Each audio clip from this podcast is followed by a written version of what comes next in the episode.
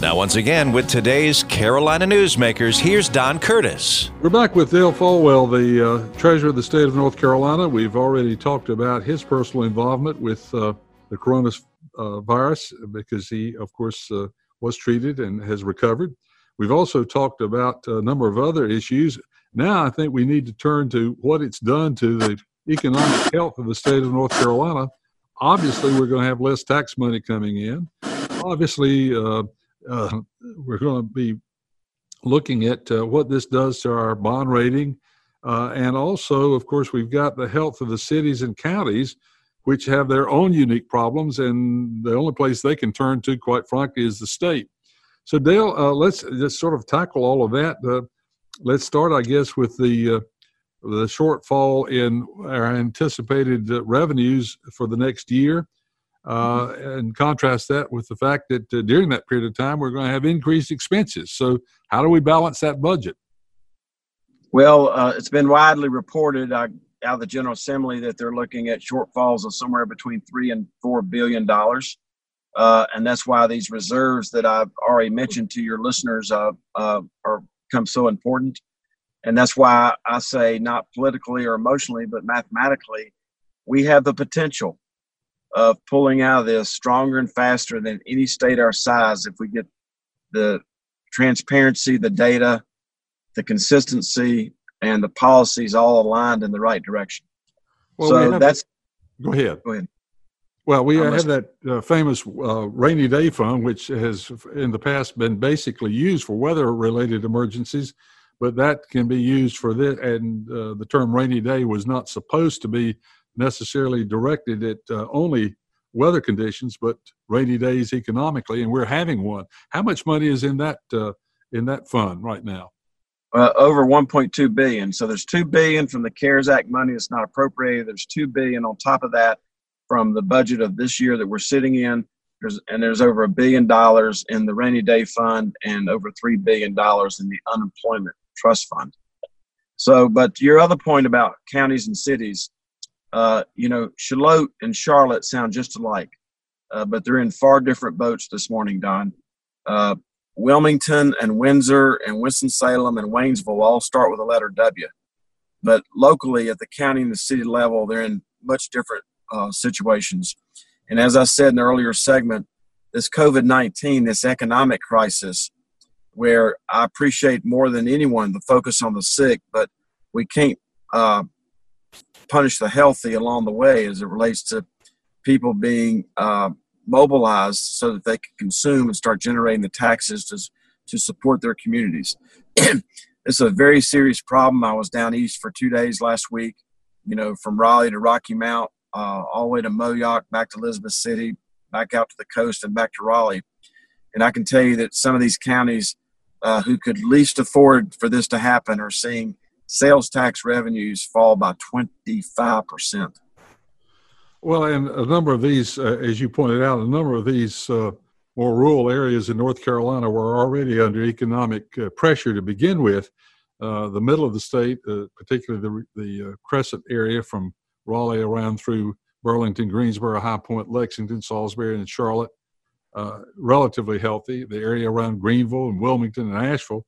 But the rest of the state, I guess some probably 70 of their counties have been in a di- different economic situation to begin with. And, and so, what are they going to do when they run out of money? What happens? Well, the first thing we need to do is is we don't need to be making decisions in Raleigh that make it worse, and uh, that's what I'm I'm working on right now. Uh, secondly, in the in the words of uh, Warren Buffett, who many of your listeners as well as yourself are familiar with, uh, I'll clean this up a little bit for the radio. Uh, you know, Warren Buffett said 20 years ago, it's it's hard to tell who doesn't have a bathing suit on until the tide goes out. And what this COVID 19 has created is the tide has gone out, Don, and it's created gaps not just on the medical side among certain regions of North Carolina, but it's also uh, putting spotlight on the economic gaps that exist between different parts of North Carolina. As I said earlier, Shallotte and Charlotte sound just alike, but they're in far different battles right now to pull out of the uh, to pull out of this economic crisis.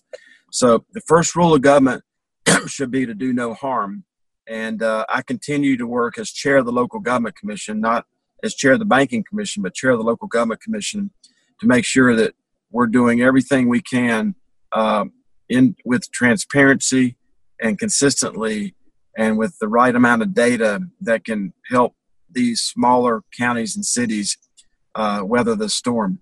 I've been working a lot over the last three weeks in Tyrrell County. To give your listeners an idea, Tyrrell County is a county that you probably drive through in order to get to the Outer Banks. Tyrrell County has less population than Myers Park High School has students. That's how unpopulated Tyrrell County is. So anytime that the rest of the state catches cold, they catch pneumonia. And I could say that about a lot of cities between Raleigh and the ocean. One of the things that uh, that I'm a little bit concerned about, there seems to be a disconnect in the future projections between the Fed, which concerns money policy, the White House, which is uh, basically very optimistic that we're going to get over this quicker, and the stock market that seems to be somewhere in between. Um, how do we bring those three things together? Because uh, we're on a different course of uh, thinking with those three individual uh, uh, parts of our economy. Well, two out of the three of those groups are going to be wrong. I just can't tell you which ones. Very good. I, you, you, sound like uh, Mike Walden. Uh, uh, well, as much speak, as I don't make as Mike Walden ahead. does. I don't make as much as Mike Walden does. uh, the North Carolina pension, of course, is uh, of keen interest, and you uh, are charged with uh, investing funds that keep that pension making money. Uh, how has the value of the pension survived this situation? Where do we stand on that? I'm very pleased to report to you and your listeners uh, this pension plan is the 26th largest pool of public money in the entire world. Just the pension plan at the Treasurer's Office is over $100 billion. We're paying out over $6 billion a year in pension benefits a year. That is more than the state debt. And I'm very pleased to report with the extreme market volatility, the likes of which we've never seen in our lifetimes, that this pension plan for the fiscal year ending in two weeks is actually up 5%. From year to year. Yeah. Year, to year. And yeah. um, it's up slightly for the calendar year. And uh, I'm reporting this to your listeners as the state treasurer and keeper of the public purse, but I want to push the uh, the accolades down to the investment management team, and really every previous state treasurer during your and my lifetime, who have always uh, man, uh, conservatively managed this fund on behalf of those who teach, those that protect, and that otherwise serve. We don't have a crystal ball, and we don't gamble. And the conservative nature in which this plan has been managed has uh, has kept us in the check delivering business, unlike what's probably getting ready to happen in other states across the country. Now, um, the, of course, we're always very proud of our state bond rating, and I, I, suspect, just from what I'm hearing from you, that our state bond rating is probably going to uh, remain the same because, as you said, we have been conservative and we are less likely to have any sorts of uh, severe repercussions than a lot of people. Is that is that a true statement? Uh, that is a true statement. Uh, there for your listeners and put this in context, there are 14 states that have the coveted triple, triple, triple. That's trip the AAA bond rating from all three rating agencies. And as much divisiveness uh, that exists in our state and our country right now, Don, I can assure you there's at least one thing that everyone in this state agrees on 100%. And that is that anytime you have to borrow money for public education, public roads, or public safety, or public works, being able to borrow it at the lowest possible interest rates is of value to all citizens and taxpayers across North Carolina. And the way that that manifests itself with the AAA bond rating, it's like a credit score for you and I, and it's like a sanitation grade for a restaurant. So the higher the bond rating you have, the uh, uh, cheaper that you can borrow money, which means allows you to buy more of all those things that I've that I've previously mentioned. There are 14 states that have a AAA bond rating, and as the state treasurer and keeper of the public purse, if only one state has it, I want it to be North Carolina. Does that mean that uh, one of the solutions to our problem might be a big bond referendum? Because uh, one, that would provide jobs, and two, we can borrow money at a low rate, and three, we are solving something that we're going to have to work on anyway for infrastructure and such roads, highways, sewer systems, and such. Is this a good time for that? Well, uh, that's something that's obviously being debated in the General Assembly. I will tell you that uh, what the rating agencies are saying they're saying a in these tremendous short shortfall years if you if you're going to dip into your reserves you need to have a plan for repaying it but the first thing they want us to do at all levels of government is watch the pennies and paper clips which is exactly what your your uh, listeners and your businesses and your advertisers are having to do right now is watch the pennies and the paper clips so uh, you know uh, cut budgets and make sure you're living within your means. But if you have to have reserves, uh, you need to have a plan for rebuilding those reserves uh, as we come out of this. And if you have to borrow money, obviously you have to have a plan for paying it back. Well, we do have some infrastructure needs as we talked about before, so that is something I guess the General Assembly will have to take a real good look at. And as you said, it's kind of a balancing act. Well, it's a balancing act, and, and and sometimes, as as we've seen in the past, when you throw hundreds of millions or billions of dollars at a particular problem, because you're the only the biggest one there, you end up competing against yourself and driving up the cost of these projects. We need to make sure that doesn't happen. Yep. Our guest is Dale Folwell, and we'll be back with one final segment here on Carolina Newsmakers uh, right after these messages. Hey, Dad, your prescription will be ready in just a minute. Hey, Dad, your laundry will be ready in just a minute. Dad, your lunch will be ready in just a minute. Hey, honey, why don't you take a minute? When you help care for a loved one, you give them as much time as you can, making sure they're safe and comfortable. But it's just as important that you take some time for yourself. At AARP, we can help with information and useful tips on how you can maintain a healthy life balance, care for your own physical and mental well being, and manage the challenges of caring for a loved one. Because the better care you take of yourself, the better care you can provide for your loved one. Thanks, Dad. Thank you. You're there for them. We're here for you. Find free care guides to support you and your loved one at aarp.org slash caregiving. That's aarp.org slash caregiving. A public service announcement brought to you by AARP and the Ad Council.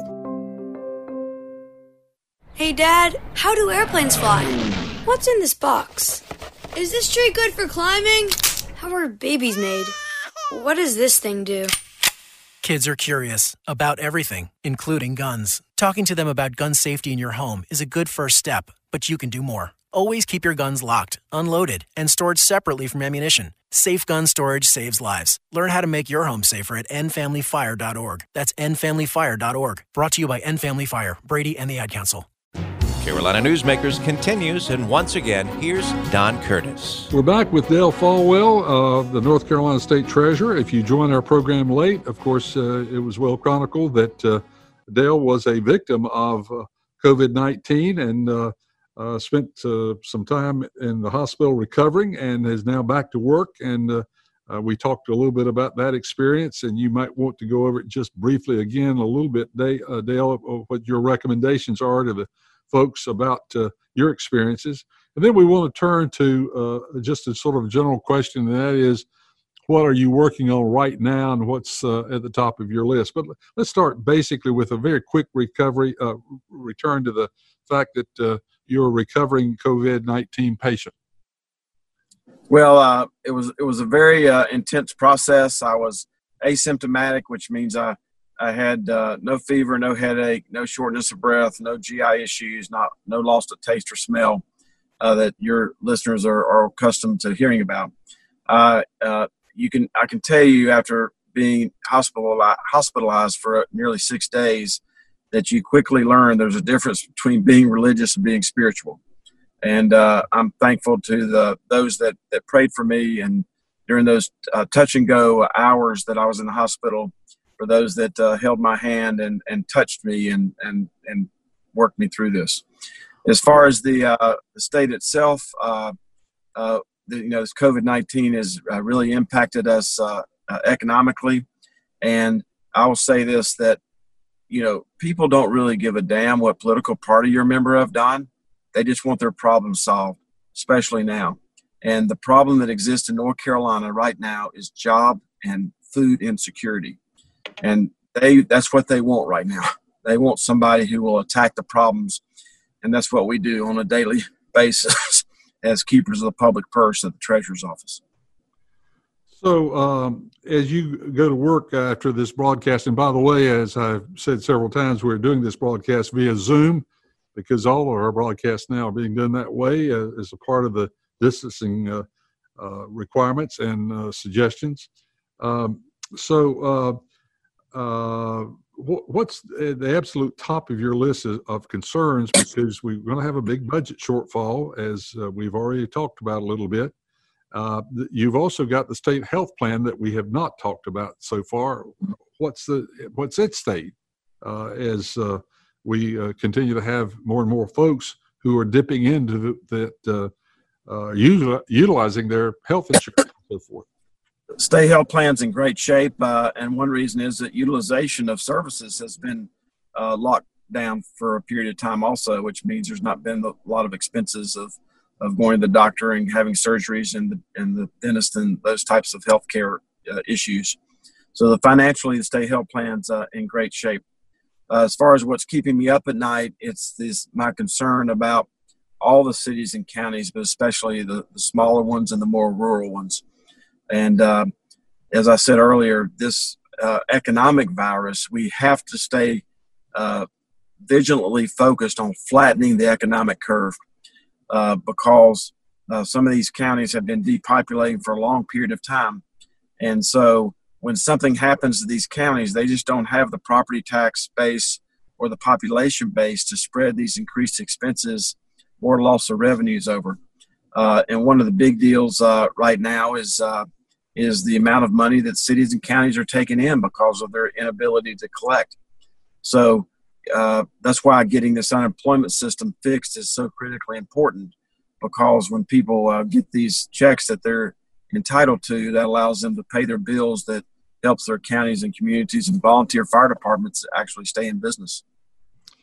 Well, it's an interesting time, and, and as you said, we're trying to. We have worked very hard on uh, flattening the curve of the spread of the virus. Although that uh, uh, is sort of flaring up again as we speak right now, as uh, some of the uh, restrictions are lifted, uh, I think it's only natural to think that we're going to have a few more cases. Uh, but uh, as you've said, equally important is finding some balance between that uh, uh, health curve and the economic curve because both of them are equal in solving the overall problem. Um, what are some of the other things we can do to sort of flatten out the economic curve? Push the power away from Raleigh trust the common sense of North Carolinians and North Carolina businesses. Uh, you know, there, there, there's so much common sense out there uh, across North Carolina at the local uh, governance level, as well as among businesses and individuals, and just push the power down to them. And and uh, you know, they know what's best for their community, uh, and I think that's what that's what needs to happen. And uh, these these leaders of these communities uh, they, they know when there's going to be a hot spot. I mean, Goldsboro became a hot spot because we ultimately had 500 prisoners who tested COVID, nearly 500 who tested positive for COVID 19 in a population of 700 prison inmates. So why did why did Goldsboro, North Carolina, become a COVID 19 hotspot? The prisoners weren't leaving every day; the employees were. So that's why that's why that's how all this thing kind of manifests itself. So push the power away from Raleigh down to the local leaders and the common sense of the citizens. And when a hot spot comes up, and the hot spots have been prisons and nursing homes, then then we attack that particular problem. This is sort of outside of your uh, control, but uh, uh, you're an expert on it because of uh, your role as uh, the treasurer of the state of North Carolina. But uh, as we all know, North Carolina by law has to have a balanced budget. The federal government does not. And of course, they're coming up with all sorts of programs, all of which is coming from borrowed money. Are you worried about the national debt and where, how much debt, more uh, debt can the, the federal government take on before that becomes a major concern? Well, I thought it was a major concern for the last 30 years of my life, and uh, they continue to take on more, and it's it's exponentially growing. Uh, you know, there's only one way to get rid of debt, Don. You pay it off, you default on it, or it gets inflated away because you've taken money that's worth less in the future. As the only three ways to get rid of debt. And um, I think ultimately, neither one of the first one's a great outcome for the United States, especially when you have so many foreigners who are actually going to the and buying this debt and and supporting this this uh, deficit habit. But ultimately, um, those are the only three things that can happen with debt. And we hope that we can get ourselves in an economic situation where it can be paid off. Well, we are in an election year, and of course, this uh, also puts a lot of uh, uh, pressure on the elected officials and the General Assembly and the Congress, and and uh, in many cases local offices as well, uh, to be concerned about uh, their vote because they also have to worry about getting reelected if they're up for reelection. So this creates yet another little twist to our situation. This we'll all be better off, I think, if this was happening in a non-election year. Well, let me let me let me just add to that that okay. uh, you know, good policy makes good politics. Do it, and what Governor Martin has always told us, former North Carolina Governor uh, Jim Martin, that doing right is rarely wrong. Focus on what's figuring out what's right, getting it right, and keeping it right is never going to be wrong, whether it's an election year or not. Well, that's that's good advice. And uh, interestingly enough, it, it, it always appears to me that in most cases, the uh, the politician who does what's right is usually the one that gets reelected. I mean, that's that's it's just kind of interesting. Well, uh, we appreciate Dale you being with us uh, again by remote, uh, by Zoom. Dale Folwell, the 28th Treasurer of the State of North Carolina. Uh, we appreciate your comments and your insights, and I'm sure the listeners have enjoyed it very much. Our program has been produced by Jason Kong, and if you'd like to hear a repeat of this broadcast, or if you're listening to one of the stations that carries only the half hour version and like to listen to the rest of it, you can do so by going to carolinanewsmakers.com. So, again, we'll have another guest again next week. Until next week, same time, on the same group of stations. We hope you have a really good week till next week. Carolina Newsmakers is a production of NCN and is heard each week on a network of North Carolina's leading radio stations. To hear a repeat of this broadcast, go to carolinanewsmakers.com. Carolina Newsmakers is produced by Jason Kong. Network engineer is Alan Sherrill. I'm Scott Fitzgerald, inviting you to join us again next week, same time, for Carolina Newsmakers.